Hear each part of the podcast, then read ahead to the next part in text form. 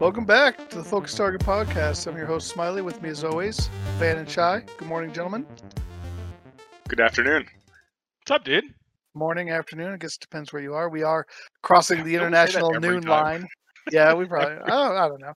What I do say every time is that this is the day, year of our Lord 2020, May 16th. We're doing season 2, episode 45. I mixed up the order for you a little bit just to keep it fresh. And today we're going to talk a little bit about video game-related movies as we continue to transition kind of every other week into something not completely video game related. So we're going to start with video game related movies. We may wander far afield from there. We'll see. What's going on back there, Shai? You got some proprietary information on the whiteboard? I've got like some work-related info, and I was like, I don't know that it's visible, but it's kind of weird. That's a good call. You never know. You don't want to be. That may get blurred out in post. I don't know. Sure, we like to sign NDAs. You don't want to violate those. That's right. We don't want to be violating anybody's privacy on this podcast. I'll violate your privacy. Perhaps. Imagine you will. Probably have before. All right, let's get on to the question of the day, though. We're getting off topic. We're in rare form today, I can see. So we're going to circle back a little bit. Last week we talked about the various platforms, PlayStation Network, Xbox Live, and the Nintendo Switch online. And so just to kind of tie up that, if you guys want to hear more about that, if you missed our last podcast, check out episode 44. But I've got a question of the day a little bit related to that. So we talked about kind of the pros and cons of those various networks. Well, what's something that these networks, either one of them specifically or all of them, lack that you guys would like to see? What is your most desired feature of these console multiplayer networks that you don't feel like you enjoyed today? I'm going to start with Shai. Shai, what's your most desired feature? Well, I don't think this is ever going to happen, but I think that if you think of multiplayer as like trying to replace, like in person, local co-op and what you could do with friends in person, I feel like the one thing that is lacking the most in online multiplayer is the ability to like trade games with each other or like share games. And so like I said, I don't think this is ever going to happen, but it'd be awesome if like, you bought a game, you're like, I love this game, Shai, I really think you should try it. And I'm like, I don't really feel like spending $60. And then you're like, hey, I'll let you use it for a week. I won't be able to play it during that time, but you can play it or whatever. I think that'd be awesome. It'd be like just trading a game in person like we used to do all the time back in the day. But I don't think that there's no benefit there for the developers or publishers or, the console creators who are often behind these games, especially if you talk about a company like Microsoft where they have their own studio and everything. Well, I guess Sony does as well. So I think that'd be cool. I don't think it's ever going to happen. That would be cool. Yeah, I agree. I don't necessarily see the benefit for the customer other than just as a quality of life service. But like, yeah, you wonder if they feel like they lose too much profit from that. Yeah, I was gonna say, what if they just charged more and said, oh, here are the titles, but they're shareable digitally or something like that, but only one person at a time. Hmm. Or like, be interesting. Some people I think would really like that, and other people would say, "I don't want to share my game. Why am I got to subsidize other people sharing their games?" Like the shareable DLC. Like that. Yeah. Oh my god, that'd be tough. I don't know. You're right. There's two sides to every story, and that's never been more apparent in our life. Very true. All right, Van, what do you got? Nothing. I didn't think there's a question. Really? So there's nothing. No, the multiplayer, like they're right, perfect so, the way they are. No, I have a million things. I don't know how it would work, though, but I think, like, one cool. Okay, so then, fine. Let's talk about blue sky ideas, kind of like what Shai was talking about. And let's talk about realistic ones. So simply put, I think, like how we're doing now, or at least personally, I feel like being able to see you guys during the podcast has really enhanced this experience as opposed to when we just used to do it on Ventrilo without faces, without seeing facial features, reactions, all the non-verbal communication stuff that gets processed in your head. So there's a host of emotions and feelings and stuff that go along with that also. And I feel like that can only enhance video gaming if you can actually see the other person you're playing with while you're playing. So if there was some type of way to add the person's, so I guess simply put, just add cameras to the next edition so that when you are playing, not only do you get your headset voice chat, but you can also see them on the camera. And I don't know how you do it though. That's what I'm saying. Yeah. Like, how much screen do you take up screen space, or do you have multiple screens now? And right. And I guess TVs are big enough now, but who wants to lose 10 inches of viewings thing. So anyways, that's kind of one thing. Well, a lot of people do though. I mean, think about like all the streamers on Twitch so or whatever. Like overlay, not you almost, exactly. You almost always have their profile, you know, because like you said, people like that. But they I think so. That's post-processing. Oh, maybe you're right. But when they're playing video games, they can still see the sniper in the corner. Yeah, but you can't because it comes up post-processing. But how much? Yeah, I mean, from a console developer standpoint, like would they be willing to put the extra work in so that maybe like it cropped the screen down a bit, like it shrunk the resolution and left space for like picture-in-picture videos, you know? So like once again, you're not covering elements of the game. You just maybe, like you said, TVs are big enough now. Would the consumer really care if they're losing? Yeah, 1/12. And then here's the blue sky. Here's the blue sky, which I think we've already. Honestly, I'd be surprised if we didn't have the technology to do so already. I just don't think it wants to be done. Is you know how there's amiibos in Nintendo, right? And you carry the same amiibo, which is okay. So for those who don't know, amiibo is basically like your digital character that you can create. It's very limited in facial features. Basically, are you talking about Mii? You're talking about Mii. Sorry, Mii. I was getting all excited when you were talking about amiibos, but amiibos are different. Let's clarify that. No, we can start with an amiibo. You can make an amiibo of yourself, and then that'd be kind of cool. That's even different. Okay, sorry. Go ahead, clarify. So amiibos are little. Shai, you should say because you actually have a couple, right? I have one that is unopened. I think we all. I don't know that we all know the story behind that. I know you know the story somewhat behind that smiling, but the Diablo fiasco. But Amiibo is basically a fairly highly detailed small plastic miniature from a specific branded game that then interacts with Nintendo games in a certain way. So it's not only just for looks, which I mean, honestly, you could buy them just because they're so cute or so cool looking. Like they are. There's a lot of work. Yeah, they could be collectibles. That you hold. Physically, they're physical things. But also, most of them, if you like touch them to your Switch, or I think even what was it, the Wii U? Was it? Did they come out with the Wii U? Was that the first one? I think it was Wii U. Had them first, and there's an interface where you can kind of touch them to the controller or the console, and like you'll get something in a game. And it's certain games interact with certain statues, but then some of the statues interact. The amiibos interact with like multiple games in different ways. So just another way that makes money. It's also a great way to get characters into games. So like, for example, Animal Crossing, you can get a lot of characters by purchasing the amiibo and then doing as Shai talked about, you touch the amiibo to the controller and then you have that villager inside your village. Granted, you have an available space. So it's kind of cool because you have this tangible statue and then all of a sudden it's a villager. Sorry, Smiley. Sarah's gonna go out and buy all those. I was gonna say, don't tell my wife that. Is that why Smiley was making that? I was like, why is Smiley making that expression? I figured. Sarah, you tell me which amiibo you want, and I will mail it to you. Nice. All right. So be careful. That might cost you more than you think. I said which one? I'm talking about the shipping charges. No, this will be. I was gonna say this will be the next housewarming gift. Next time we get together, Smiley's, and I'll bring Sarah an amiibo. Everybody, bringing an Animal Crossing amiibo. Yeah. For Sarah. So like going back to my blue sky idea, it will actually work with amiibos, or it could just work like this. So basically, what if? So the point I was making is, Nintendo uses what was called a Mii, like you guys corrected me accurately on, and that was basically your digital character, right? Very limited in creation, but it was the same character, and that character could be used in specific games. It was familiar to you. You can play them in like Mario Kart. You can implement your Mii, so it looked like your character was racing the carts and all that cool stuff. But how about this? What if we do first-person shooters, but they're 3D replicas of ourselves?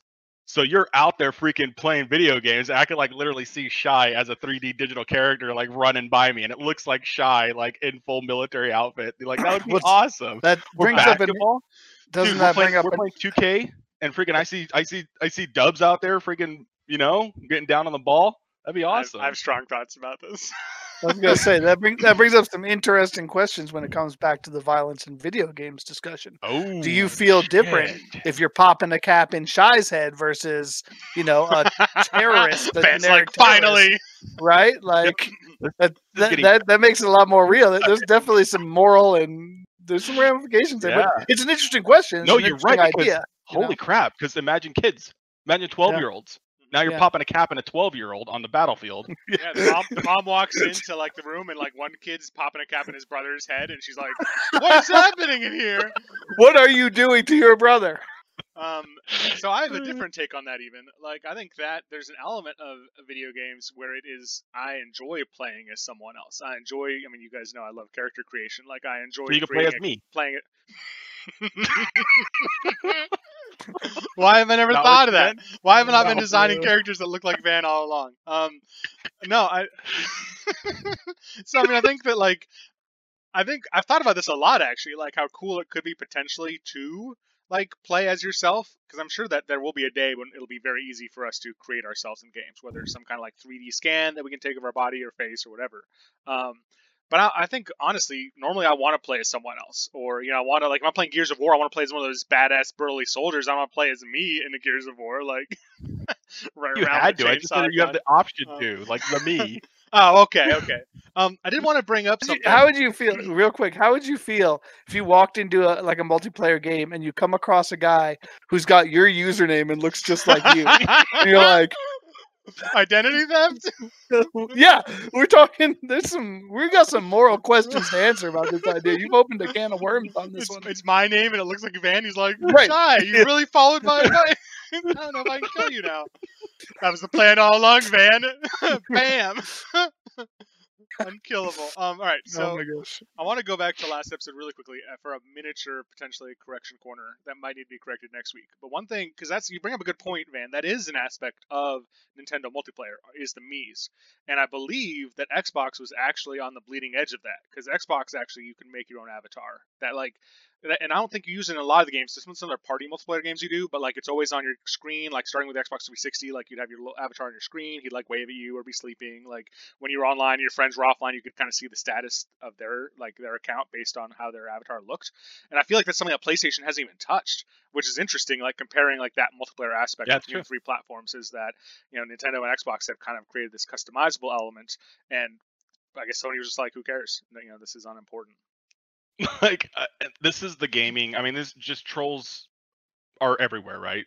So like the first thing that came to mind when I was like, "Yeah, you can make a custom character." Is it's literally, I know I will be on the battlefield one day, and there will be a giant penis with a rifle, like because somebody will just code that as their character, oh, yeah. And it'll be running around on the battlefield with a gun.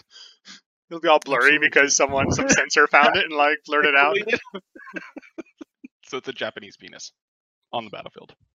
With a samurai sword, or you would have people who make themselves look like Jesus and stuff, so that every time that you had to kill them, that you'd be like, that you get into some really weird, psychological questions. Political that, figures, like, you know, like you have like political figures now. People, and I'm sure Trump, that's violation. Obama, like, you got like Obamas and Trumps against each other, like in a fighting game. It's Mortal Kombat. It's Trump versus Obama, like ripping each other's spines out, like super dodgeball. Going after. And then there's this little Minecraft player over here, you know, playing as like Ron Paul, like in Minecraft, you know. Yeah. Minding his own business, building a hut without regulation. Well, we've taken a long time on this. This is a good question of the day, I guess. Mine's gonna be really quick. I talked about it last time. My most wanted feature would be on Nintendo Switch, on the Nintendo platform, to be able to. We have all these awesome games for Nintendo and Super Nintendo that are provided to Nintendo online players for free. We all have the same library of games. Like let me open a game for the multiplayer games. Let me open a freaking game and let anybody who has that game join it. Just a simple BattleNet interface. It's been around since the 1990s. Let me start up a game of Mario Kart for Super Nintendo and do battle mode and say, open and wait for players and let people join. I don't need a chat. We don't need any interaction. I just want to be able to open up a game and play with random people. So I have there's a whole host of great opponents out there who would want to play with me, and they can't because there's no interface to do it, and it's silly. So do you want to segue into the local multiplayer, like the issue you're running into currently with No, that's going to be, that'll be for the disc and the drive. We'll talk about that later. That's going to get its own segment for me. Got it. Yeah, I got some words, though. And I was gonna say, I'm sure you'll be able to chip in. So, but that's our question of the day. It went long today, which means that we're just got to be a little shorter on some of the rest of the stuff. But no, disc in the drive, right? That went pretty good. That went pretty long. Disc in the drive. Maybe it just felt long. Okay. Maybe it just felt long because we talked about so many things. Like that was a very active question of the day. If you have thoughts, I mean, obviously we had a lot of thoughts. What's your most desired network feature for Nintendo Switch, for Xbox Live, for PlayStation Network? We'd love to hear from you. If you have ideas for your own question of the day, hit us up at the end of the podcast. We'll give you our contact information. So let's move on to our topic. Today we're talking about movies a little bit. And we thought, again, as we're transitioning from a fully video game podcast to more of a broader podcast, we're trying to keep some ties to video games. We're not going to do that forever. We're going to go full Monty on some of these other movies, you know, that have nothing to do with video games in the future. But today we thought, you know, there's a lot of video game related movies out there. Many of them are good. Many of them have left something to be desired. So I'm just going to toss it to you guys first. We'll start with Van. Why don't we start with your favorite or what you thought was the best video game related movie? It doesn't even have to be like, it can even just be tangentially related. Yeah, I feel like this was branch out a little bit in the drive question, and I think I still, or not a disc and drive. This was a question of the day. I think it was. So, and I still stand by it. I think Wreck-It Ralph did like one of the best jobs. So it's not about a specific video game, but it had video game elements in it, and it's just so number one, whether it was about video games or not, I think it's a very good movie. It's one of the movies that my kids have watched a million times and still doesn't annoy me, so that's good. There's a plus there. But I also like that it incorporated a lot of video games from like my gaming heyday.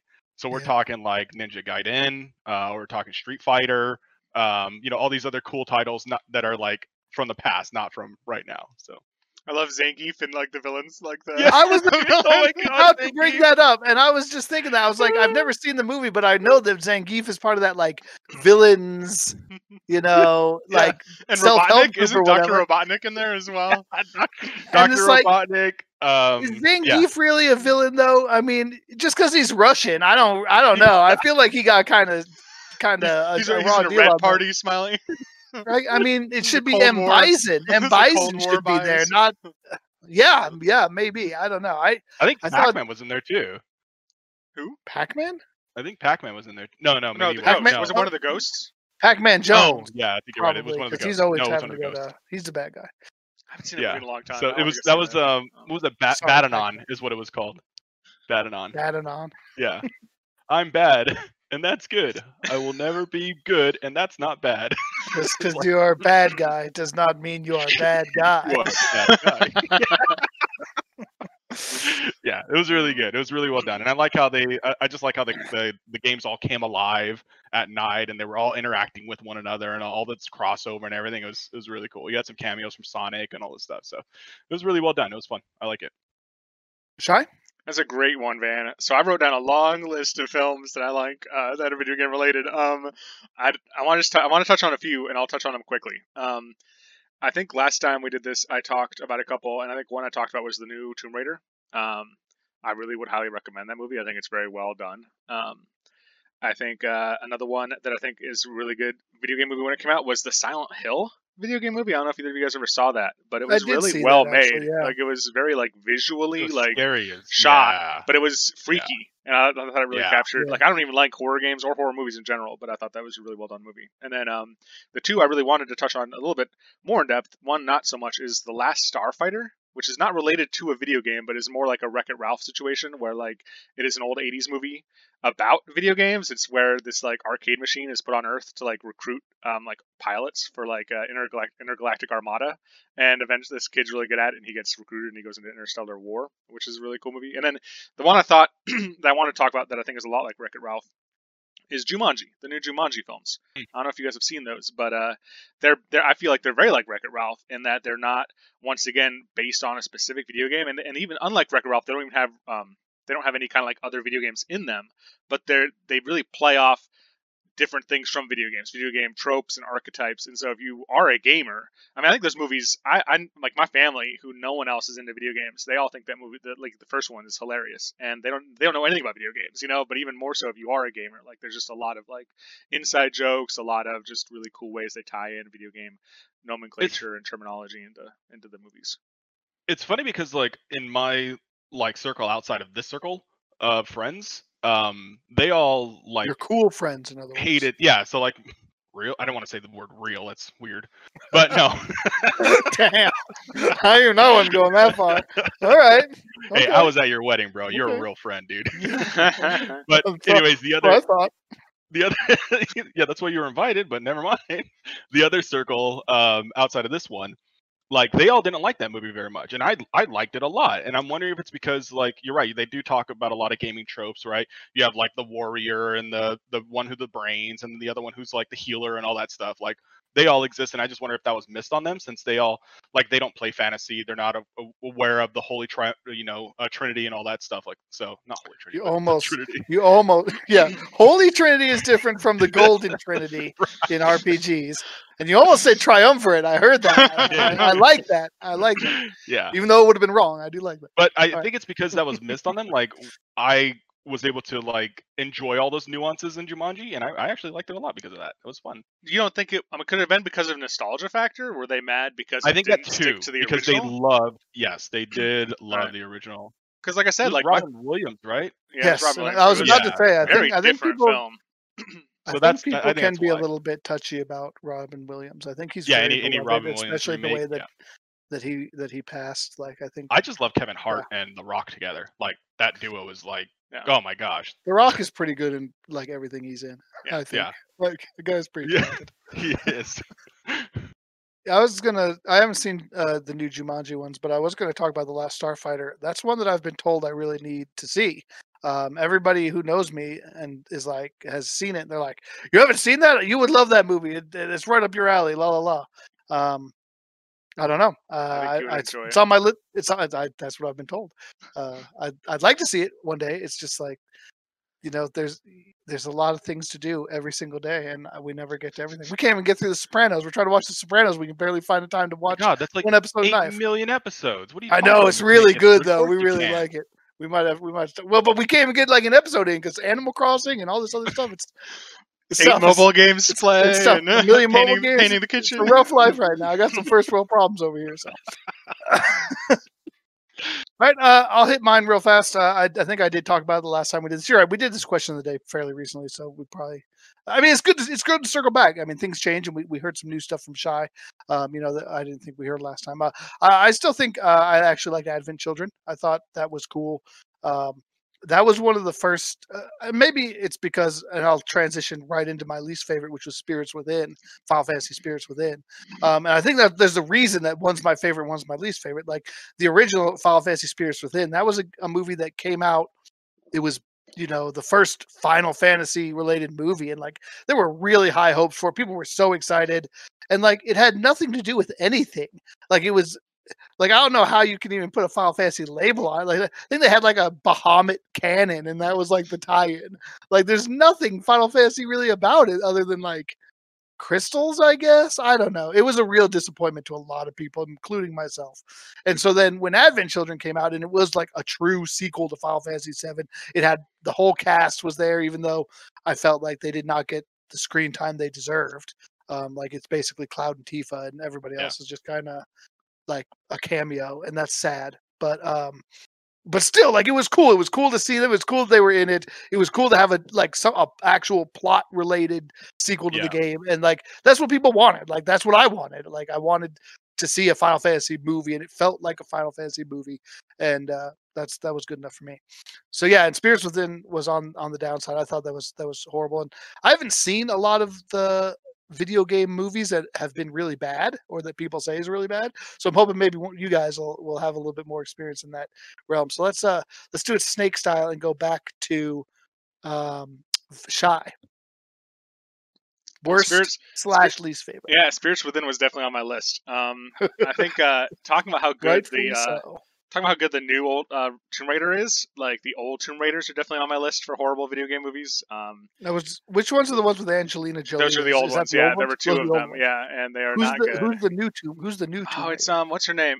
Alison Vikander, I think. She's pretty. She's starting to come into a lot more films. She's a younger actress, but she. Not familiar with her. I mean, she's not, like, a child actress, but she's, like, a newer face in Hollywood, I think. And she did a. Is that right? I don't know. It's something like Vikander or Vixander. But she does a good job. Go ahead. And one that came to mind, to be honest, I think it's because I've spent so much time playing these games, like, when I was in college. But I've not really seen almost any of the fighting game movies, and I think those have varying levels of love and hate among, like, video game fans. But The fighting game I used to love a lot was Dead or Alive, the Team Ninja fighting game. I always just thought that was like the fastest, most fluid, most fun fighting game, and they made a movie about it, Dead or Alive, and that movie is just horrible. Which I think most fighting game movies are considered pretty bad, but like that, the video game itself, like the story in that game was super cheesy. Which once again, probably most video game stories are really cheesy. But I think they tried to translate that directly to a movie, and it just didn't make sense, and it was really dumb, and it was just a waste of time. So that definitely stood out. You were right, Shai. Alicia Vikander. Vikander, right. So you had it, I think. Van? So I'll piggyback off of fighting movies because I actually have one that I really like and then one that I absolutely did not like that I know a lot of people did for some reason. One that I really liked was just Mortal Kombat. Like that was an awesome freaking movie. Had action, had special effects, had all that cool stuff that you expected from a Mortal Kombat game. All the things that were lacking in Street Fighter, which is the movie that I actually didn't like that much. So I expected like a lot more of the special moves, right? So like Sonic Booms and Hadoukens and all that kind of cool stuff. And yes, maybe there's like a blade kick in there. Fire. Yeah, right. Yes, everything like floating yoga fires and stretching arms and shit. And none of that existed. Literally none of it. It was just like your everyday close-up, close-range, fist-fighting stuff. And I think they tried to pass off like this lightning punch at the very end of the movie as a Hadouken. But it wasn't like separated physics from the arm. It was literally contacted to the body, and you saw this blue flash, and you're supposed to just know that that's what it was. And I was like, this is bullshit. Like, I was pissed off throughout the whole thing. Although, it was an okay storyline and everything. I actually liked that, but I think I was more disappointed, and because like I felt like I was cheated, I just hated the movie and wrote it off. So I haven't gone back and watched it. It sounds like the same reasons that I didn't like Spirits Within, right? You walk into a Spirits Within movie for a Final Fantasy movie, you're expecting at least like chocobos and magic, black mages, and like there's certain things that like are Final Fantasy and like that make it what it is. And if none of it's there, you feel like, well, what is this? And I think it's the same thing with Street Fighter. Like that's why Street Fighter's not just like another fighting game. Is like there's some signature moves that like have been in every Street Fighter since Street Fighter 2. And if you're missing that, then it feels like you're not really being authentic. I think there was an M. Bison drill. I can't remember what that's called. That drill. Yeah, the drill thing. I think that happened. But that was like, it just looked like a really bad Senator Palpatine move. It was not enjoyable. Let me ask you guys, do you guys think it was like because of technical limitations, or were they trying to make it more realistic? Like they're just trying to make it more of a realistic. I think that, yeah, because the special effects were definitely available at the time when they made the movie, but they chose not to. They chose to make it more realistic, and I thought that was a bad move. So it could have also been budget based. One of the ones I didn't like. They may have gone into it with a certain budget. Yeah. They can't afford the special effects, so let's make it. Video games weren't. I mean, they've always been good money, right? But they weren't like fucking near the scale that they are today, as far as like bringing in income and money. So that's a good point. All right, gentlemen. Well, let's go. Wait, what about you? When we I guess you started with Spirits. I started because we did Snake style. We're gonna snake it back again, so we're going back to you, man. Okay, play what? Let's talk about the future. Like tomorrow somebody comes to you and say, hey, like the leading executive producer of this film studio is done. He's Steven Spielberg. No. I need you in here. What video game related movie are you making? Half-Life 3. Why'd you start with a van? No, that's fair. That would be fair. That's fair. Awesome. Yeah, of course. No, because a lot of Half-Life is literally like it's not nearly as cinematic as like the Final Fantasy movies, but it's all about like the adventure and the different locations that you're going and like the new technology that's evolved and how it's all intertwined. I feel like it would make for a really awesome movie. So, yeah, I'm going to Half-Life 3. That's good. That's fair. I'm with it. Well, we'll get to me in a minute. Shy, snaking it back. I think it's hard to try to encapsulate the length and breadth of a video game into a 2-hour movie. I think unless you're gonna do like a series or do like a I don't know. I think it's hard to like be like Lord of the Rings style. Well, like because like immediately I thought of Mass Effect, but I'm like I don't want them to make a 2-hour Mass Effect movie. There's no way they do that. That's universe justice. Like it would feel way too cheap for that series. So that's how I felt about Farming Simulator. I was gonna say that, but. What in the world would you make? Let's back this up. What would that look like? Tell me what like, what's the plot? He's trying to get a reaction, Smiley. He succeeded, clearly. Like, what kind of plot are we talking with The Rock, right? Like, Farming Simulator 15, it was starring The Rock. You know, if The Rock was in it, it'd probably be good, but I'm just saying. Bro, like, just watching him play. The price of grain is too damn high. We can't afford this farm. We need to get some new pigs to generate some income. Like, what are you watching there? This tractor's not starting. Maybe a documentary. You could make a Farming Simulator documentary. I don't know about it. Starring The Rock. Well, all right. So I wanted to. Sorry. I did want to mention that. Stop drinking and laughing. You look like a fool. Probably the best video game I wanted to happen the most that was actually potentially going to happen at one time that never did was at one point Peter Jackson was slated to make the Halo movie. This was before he made King Kong. Like they had talks with Microsoft, and eventually what happened was they had to cancel because the budget was so high. I think he had said that he needed a budget of like $300 million or something to make the movie, but it was going to have like Way to Workshop, you know, the people working on Lord of the Rings. I mean, that movie would have been badass. I don't really care about Halo. Cool. I don't really care about Halo as much anymore, so I don't know that that would be as big of a desire for me. I think honestly, what I would go for is I talked about 15 a little bit last week. I think a 15 movie following the four guys, like a buddy film for like just a two hour movie of them like on an adventure in the world of Final Fantasy 15 would be awesome. It could be CG, it would be fun. Probably CG because the CG, you know, CG films are just so good nowadays. And I think that it would be just a movie that I think anyone could enjoy. I don't think you need to have a lot of like knowledge or history about 15. Just I think it could be like a comedy, like action comedy, with some drama. When would you set it? If you made that movie, would you have it follow, like, would you have it be, like, about the events of 15, beat pre-15 or post-15? And having said, like, we talked about last week, I haven't beat 15, and I think some shit goes down at the end of that game. I don't know that you could make it post-15. So I think it would be somewhere in the middle. It would be, like, maybe not even something you do in the game specifically, but it could be, like, a side story of, like, a hunt they took on, or maybe, like, this, like, you know, situation they get into with the car, like, you know, that breaks down and they've got to, you know, deal with some things. This is kind of cool. Like, one thing I haven't thought about is, like, Hideo Kojima, right? Just cinematic, just masterpieces in all of his in a lot of his games. So Metal Gears and whatnot.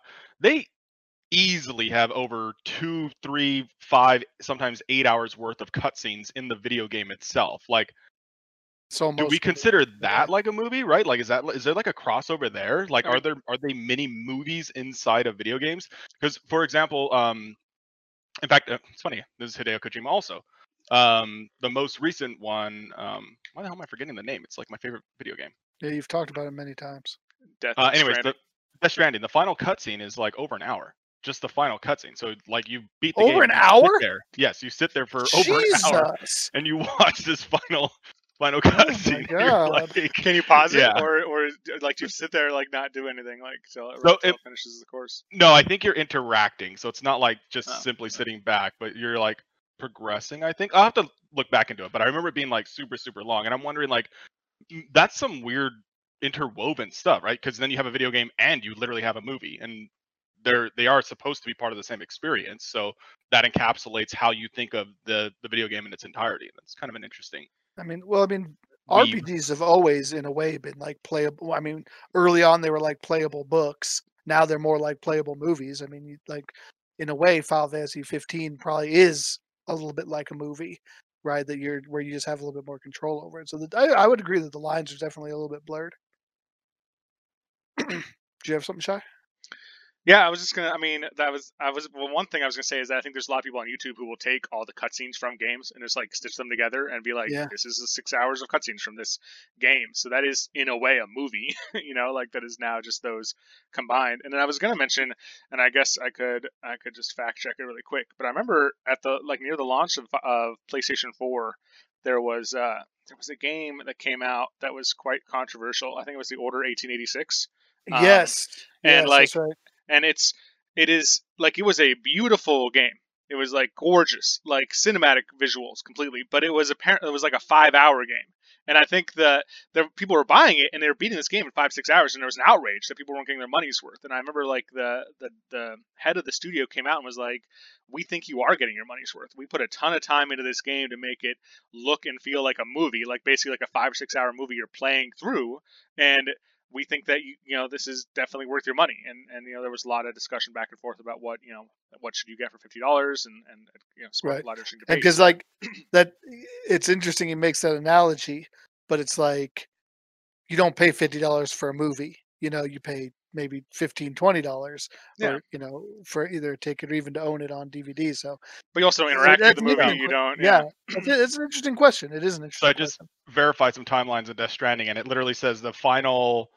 There's hot debate for the final sequence on how long it actually takes, because like I said, there are some manipulations, but there's like a minute of manipulation, then you go straight back into a cinematics. Anywhere from 45 minutes at the minimum if you just spam through everything, to 2 hours if you actually sat there, enjoyed, relaxed, just to get through the final cutscene. That's the cutscene. So you're done with content. At that point, you're just progressing or watching movies. Like it's crazy. Yeah. That is I had no idea. That's but it's so good. One of the cutscenes alone comes in at 40 minutes. Yeah, that's definitely a different nice. Game, and that's what I would expect from Kojima to be a little bit different. Yeah, he has a 71-minute cutscene in Metal Gear Solid 4. I mean, he's just writing movies in video games, dude. This is insane. It is. It's kind of crazy. I have a question for the group whenever time is appropriate.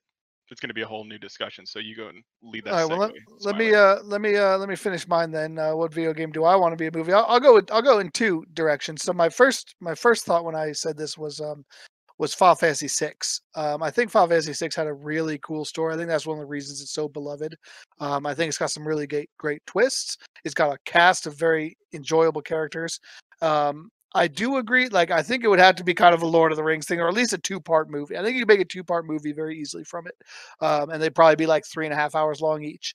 But like, so there's so much in a video game that you could condense down, you know. Like, but I think you could make like there's some really cool ideas in that game as well. Like, I think it would make a very cool movie. But then, you know, I wanted to branch out of Final Fantasy XI or Final Fantasy a little bit, because I feel like I always give Final Fantasy answers. And, you know, I was like, what else would make a really enjoyable movie? Just like more of it, like less of an epic and more just like a fun 1.5 to 2 hour, like comedy maybe. And I was thinking, what about Borderlands 2? Like, don't you think Borderlands 2 would make an awesome movie? Like, there's some really great characters that that'd be like awesome. You could still do it in like an animated, like the cell shaded version. Like I think that game could really translate well to a movie. Completely lend itself to an entertaining movie. Oh my gosh! Handsome Jack and Tiny Tina and you know some of the trap rolling around. Oh yeah, like. So good. It's got some good. It's got some. That'd be if I would watch that. I would watch a Borderlands 2 movie absolutely. Even though the Borderlands games, I have a harder time getting into. I think there'd be a mainstream appeal for that too. Like we saw how well the new Mad Max did when it came out. So the post-apocalyptic genre is popular, and I think raunchy comedies always do really well. You know, I mean, yeah. All right, Van, what do you got? Let's all right, we'll give it to you to wrap it up, and then we'll go to Disc in the Drive. I don't know if this is going to be an easy question to answer or not, so we might not have any content for this. But what about, are there any movies out there that you want to see turned into video games? The other way around. Oh, instead of video games being turned into movies, are there any movies out there you want to be turned into video games? Yeah, this is an easy question. Ready Player One. We've talked about this before, but more like the not even so much the movie, but the concept, right? Yes, yes. The idea, like a true like the ultimate MMO, right? Like an actual virtual reality, like universe essentially. Like you take the idea of like the combination of like an MMORPG, Minecraft, what's that space game that we didn't like? Space Engineers.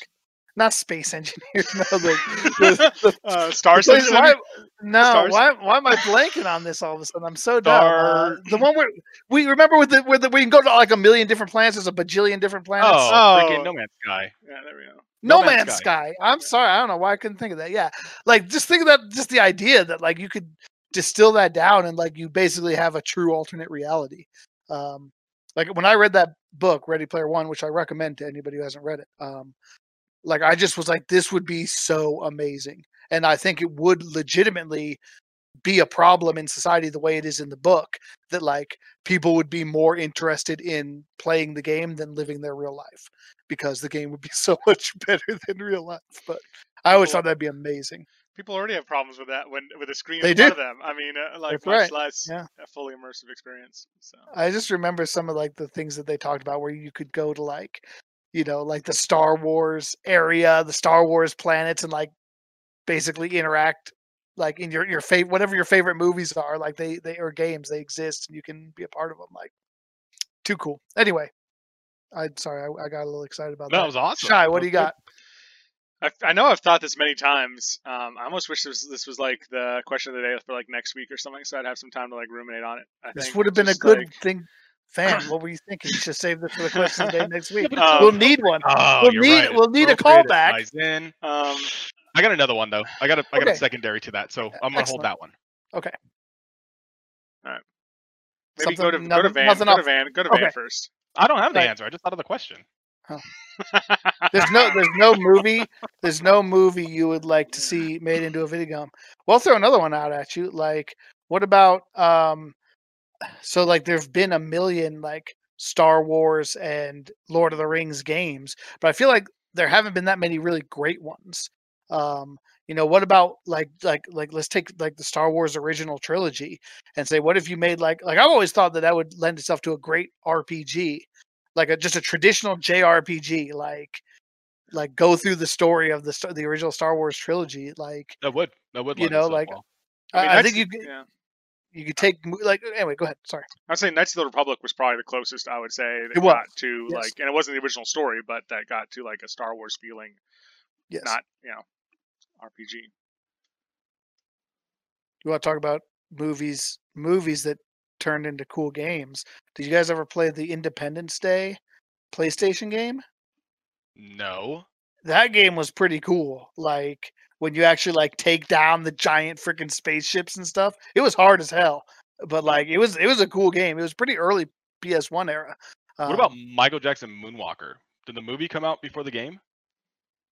I think it did. Either. Oh my god, that game was freaking amazing. That game was so fun. I think it was Nintendo. Oh, dude. Yeah, maybe it was Genesis. All right, we'll you guys, did you come up with anything, Shai? No.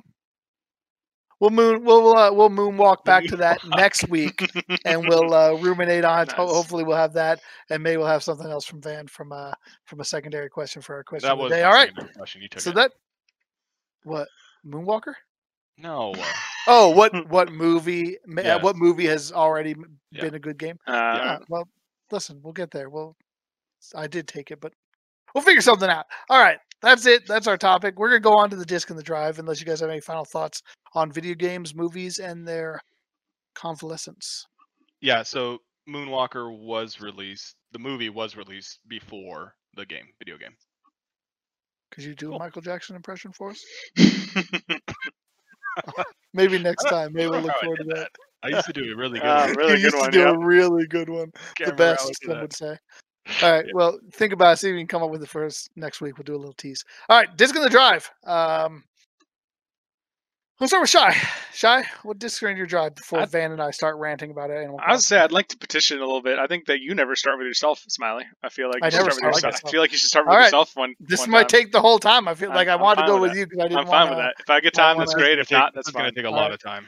All right. Well, so this week, at the urgings of one of our podcasters, one of our audience, my wife Sarah, was inspired after listening to Van talk about how cool Animal Crossing was. She was like, she wanted to try it, and I was like, well, I think I have the original GameCube game down in the basement, and it's basically the same thing. So why don't we try that? We'll see if you like that, and then we can go on to the new one. Turns out I don't have it anymore. I actually lost it in my divorce when I like 10 years ago. Are you serious? Yeah, that one stayed with my ex-wife. Man. She still has it somewhere. So I forgot that she liked Animal Crossing too, and so she took that one away. So I was like, all right, well, we don't have anything to test, so we're just going to pull the trigger on it. You know, Van obviously recommends it highly. Let's just download it. We'll get it. I'll buy it. I'll buy it for you. And if you end up liking it, we'll transition that money to our joint account. Otherwise, you know, if you don't like it, no skin off your back. So I picked it up and I downloaded it, and my wife loves Animal Crossing. She's really gotten into it. She's played quite a bit this last week, and I have as well, you know, and it, you know, I think Van has enumerated a lot of the cool things about it. It is cool that, like, it's a little bit old school in a way that it doesn't always, you know, a lot of games kind of lay out a roadmap for you very clearly. It's like, do A, B to unlock C, do C, D to unlock E. And Animal Crossing doesn't really do that. It kind of gives you one thing at a time. Say, hey, here's what we need for this next step. Do that. And, like, you don't know necessarily how to get people to come to your island or how to get the new tools or unlock different things. Like, it's just like by doing things, you kind of stumble upon unlocking things. And that's kind of cool. It gives you a reason to just do things in the game. But I can't. I'm still coming across those things. Like, I'm still coming across those little Easter eggs, like, even now. And it's like, oh my gosh, that is so cool. I never realized that happened, or that's what it does. And going back to how much, like, the game assists you, I feel like it assists you enough to get comfortable with the mechanics, but not to hinder ingenuity or imagination. So it teaches you, like, hey, these are the concepts of how you do things, but we're not telling you much more, and you got to go out and do the best on that. Like, it's really awesome how they do that. It's a really nice touch. Which I think is important for a game like that, where there isn't really, like, a real point to the game. It's just like you're playing just to play. And so I think that sense of still being able to discover things, like, if they just told you everything you need to do, I think it takes a little bit out of it. And it's nice that, like, you can always go online. It's like, if you need something specific, it's like, man, like, I need to know, like, how do I get the damn ladder so I can go up these stupid things? Like, you can go online and find out, okay, you need to do X, Y, and Z to get there. So, like, it's not like you can't find that information, right, but, like, you don't have to be told every little thing, which is nice. But, you know, I have to, as much as we're enjoying it, I do have to gripe a little bit about the nature of the game. So for anyone who's not aware, and I don't remember, Van, if you talked about this. I'd probably like to hear. Have disclosed it. Yeah, I guess it wasn't an issue because we're enjoying playing the same account together before. Well, yeah, I was gonna say I'd like to get your thoughts. Yeah, on go for it. So for those who don't know, if in Animal Crossing, your game is tied to the Switch, not to the user account. So the first person who starts playing is essentially like the owner of the island. They get to pick the island. They get to be like the primary inhabitant. And then anybody else who uses that Switch can come and live on the island, but they're basically treated like a second-class citizen. Let's be real. So I had my wife take the lead and take the reins, and I'm glad I did. I think it was good for her to be in charge, and, you know, it's really given her, I think, more of a sense of ownership of it. But, like, it sucks that there's a lot of stuff that only she can do for some reason that doesn't seem at all necessary. And so, like, for me as a secondary player, I feel like sometimes I'm only getting, like, part of the game.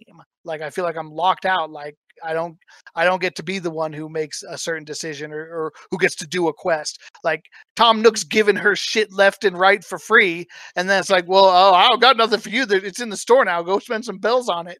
I'm like, what the? Why is that? What do I do to deserve this kind of treatment from the freaking raccoon? But, you know, the it's interesting, and, like, I think what you just said was you didn't mind playing together, and so it hasn't been as much of an issue for you. And I'll let you expand on that in a second. And I agree that, like, I don't know that we would have chosen to do it differently. I think it's been fun working together, having to share resources and be mindful of each other, and try to both, like, work together to have success on the island. I think it's been a great exercise. I didn't even think about that, because you can't just hoard all the fruit. You can't just hoard all the wood. You can't just hoard all the stone. Iron, like, you literally have to be conscious. Iron that you never have enough of. That's right. Wow, and that's an interesting element. Yeah, like, and so that's the thing is, like, you know, if one of us wakes up and gets on and takes everything, then that leaves nothing for the other person, which is kind of lame. So, you know, but you do feel a little disadvantaged. Like, I think we both do. It's like even though she's playing more, she doesn't have as much because she's leaving stuff for me. The same amount of resources are on the island, no matter how many people are playing. And so you really are penalized in a way for playing with other people. Yeah. And so what I don't like about it is I wish like there was a choice. Like it'd be fine if you chose to do that, but it'd be nice to say that you could each make your own island if you wanted to. And the fact is you can't. If I want my own island, if I ever want to be the man of an Animal Crossing island, I've got to buy a new Switch. Yeah, you need to literally or delete her on. Yeah, and another copy of the game. Good marketing strategy at the same time. For Nintendo. Yeah, first party title. You know, it's fine. It worked out fine, but like I feel I chafe a little bit at the idea that like if you buy this game, one person in your household will get to enjoy the full experience, and everybody else will get most of the experience, but not all of it. And that's kind of sad, you know. Like I'm happy that Sarah really likes it so much. You know, it would have been inconvenient if she had started as the leader and then, you know, decided a couple days in she really didn't like it. I mean, I guess we would just have to start over. But like, yeah, you can wipe. But it's almost like having a guild leader. You know, like when you pick a guild leader, if your guild leader quits, like your guild, all the progress you put into that guild is really like lost in a way. So it was a strange decision, and I don't really understand it, other than maybe like if it was just a cash grab to get people to buy more Switches, like more copy of the game. That's kind of messed up. Nintendo does that shit all the time. Like I feel like they are very restrictive on multiple accounts per unit. Like it's crazy how tight they are with that shit. Like I think there were issues, and I believe it's since been fixed, and I'll probably do a correction corner later, or at least an update to give everybody the most accurate information. But I remember before when they were releasing like the Switch Lite, the handheld, and you had the full one. Yeah. Like you couldn't have your account on both of those at the same time, so you literally had to like delete it as a primary and install it on another one or whatever, and you couldn't share games. Yeah, so you couldn't have your account on multiple units. And that's because they didn't want you to like, oh, just log into my account or friend or whatever to have all my games and all that stuff. But I think they since fixed it. I just don't remember what fix they put in place for that. I know that like PS4 is something similar with like the primary PS4. Is that that's different though, right? Because I know like Smiley said I'm like logged into his PS4 still, and like even though it's not the primary PS4. So I wonder if you log into my PS4, you can play my games. Like no matter where you're at right now, it's crazy. So, yeah, like Shai put his stuff on my PS4 when he was out here, and like I can still access like Battle Chasers. Like not even like I don't even have to log in as you. Like it shows up on my library, and I can just play it. Like you can log into his Destiny if you want. You can play his Destiny characters. You can do all that stuff. Probably like, not anymore because I've cross saved it to PC. But... But what I'm saying is, like, Nintendo literally could not even do that. So I'll look up the fix because we deserve it. We owe it to our fans. But yeah, they always do crap like that. So real quick, talking about how Sheenie and I play. So it honestly at the beginning, the first thing we thought of, like, hey, let's go out and get another console. We were looking at the lights. She's like, let me play the full one handheld exclusive to see if I really like the light. And then if I do, we can go out and order a light. We can order another disc, and we were going to do all that stuff. We never pulled the trigger on that. So we have been playing the same account. Really, honestly, I'm playing her account now. She took over because our character is always a girl, always running around, all those things. So I get to play her game now. But I like it because of those reasons that you talk about, Smiley, because resources, we're all we are doing is helping each other. Yes, we can't play simultaneously, but it's like, it's the first time that I've been able to play a game with somebody that had that nostalgic feel of back in the day when you used to go to your friend's house just to watch them play video games. Like we are both chilling on the couch and she's playing and like we're enjoying it, handing the controller back and forth to each other. Here, I can't get this fish. I'm too twitchy right now. Why don't you go ahead and try? And like it's really cool. And then the other thing is like there's some hard things to get in that game. It takes a lot of time, a lot of dedication, especially if you're trying to fill your museum, catch all the fish by the proper month before they go. Huge. Dude, it's proper time, all that stuff. So to have both of us tackling the same character, if for completion's sake, it's definitely been a lot more comfortable than each of us. If we both had individual accounts, each of us having to catch a specific rare fish, like we just made it twice as hard for us. So are you guys are still playing separate characters, or you're playing the same actual character? Same character, same everything. We hand the controller back and forth to each other. We have one character, one island. Yeah. Interesting. And we like it because, like I said, when we're hunting rare fish, some of those fish take literally, fuck man, 80 to 200 fish bait just to get like the super rare fish. And if you had to do that on two separate accounts, forget it, dude. Forget it. Like right now, there's a mahi-mahi out there that's really difficult to get. There's a giant, there's a lot of stuff. So I don't want to take up all the time, but I'm enjoying the. It works for us, and it was a pleasant surprise that we didn't have individual accounts. Otherwise, I think we would be playing individual accounts. Yeah, I mean, we each have our individual account, but we obviously we're on the same island, so it's and so I guess that's interesting. That's a way to get around that. You know, feeling like a second-class citizen, which I definitely do. Thanks, Tom Nook. But so both of you can contribute to the same museum still, then. Yes. Everything. We're both like I'm just like another resident on her island. But the nice thing is then in disguise, dude. I have my own house. You know, I still have my own inventory. Like I think that's kind of. I think this is a blessing in disguise. I can see it both ways, though. I can see doing it your way would definitely streamline it. That's what we ended up doing in Exerbeat when we still are. We took a little bit of a break, but we've been doing the exercise game on our Wii. And like originally we each used our own Miis, circling back to the Miis. And then after a while we were like, it's too much trouble because we like to literally switch off between exercises. It's just like, it's just too much trouble to like log out of one person, log back into the other person all the time. It's like, why don't we just create a joint account and then we work together and like we just like you know like okay so I'm exercising as a female me like so here's what I'm gonna do, Smiley. I'm gonna create a second character for this week and I'm gonna check back with the podcast next week on how that's been. What I like and dislike. Yeah, we'll do a compare and contrast. Yeah, and the nice thing is like you said it's the same island. Like anything you contribute to the museum goes, it's the same thing. Like you know and like I never know what she's contributed to the museum, but I just take it to the owl. Yeah, and if he doesn't, yes or no. If he doesn't want it, then it's like, okay, now I got some more stuff to sell, so that's cool. All right. We did leave a hold on a second. Let's leave a minute for Shy, right? Or do you have anything final to say about Animal Crossing? I have been wanting to talk about Shop Titans for like 3 weeks. Shit, we still haven't even introduced that yet. That I'm playing a freaking mobile game. Gosh. To the podcast or our fans, and we that's can't like go a whole too late conversation today. In itself. So why don't you give us a real quick? No, we're gonna wait till next week because I have way too much to talk about that. Maybe we should do a Shop Titans episode. Oh, that'd be dope. My wife would like that too. I'm not, you know, anytime I can score points with the wife is always good for me. So yeah, I guess it's not 3 weeks; it's been 2 weeks, but still. Anyway, all right, Shai, what do you got? Yeah, I'm just in mobile game hell right now. Just playing all kinds of mobile games. Still playing War of the Vision. Still liking that game. Playing Shop Titans. Just kind of dinking around that game. That's still fun. But the game that kind of I guess just touch on really quickly this week is I'm getting into Defu again a little bit. We've talked about that. The City of Final Fantasy Opera Omnia, traditional kind of JRPG style Final Fantasy themed game on mobile. This week.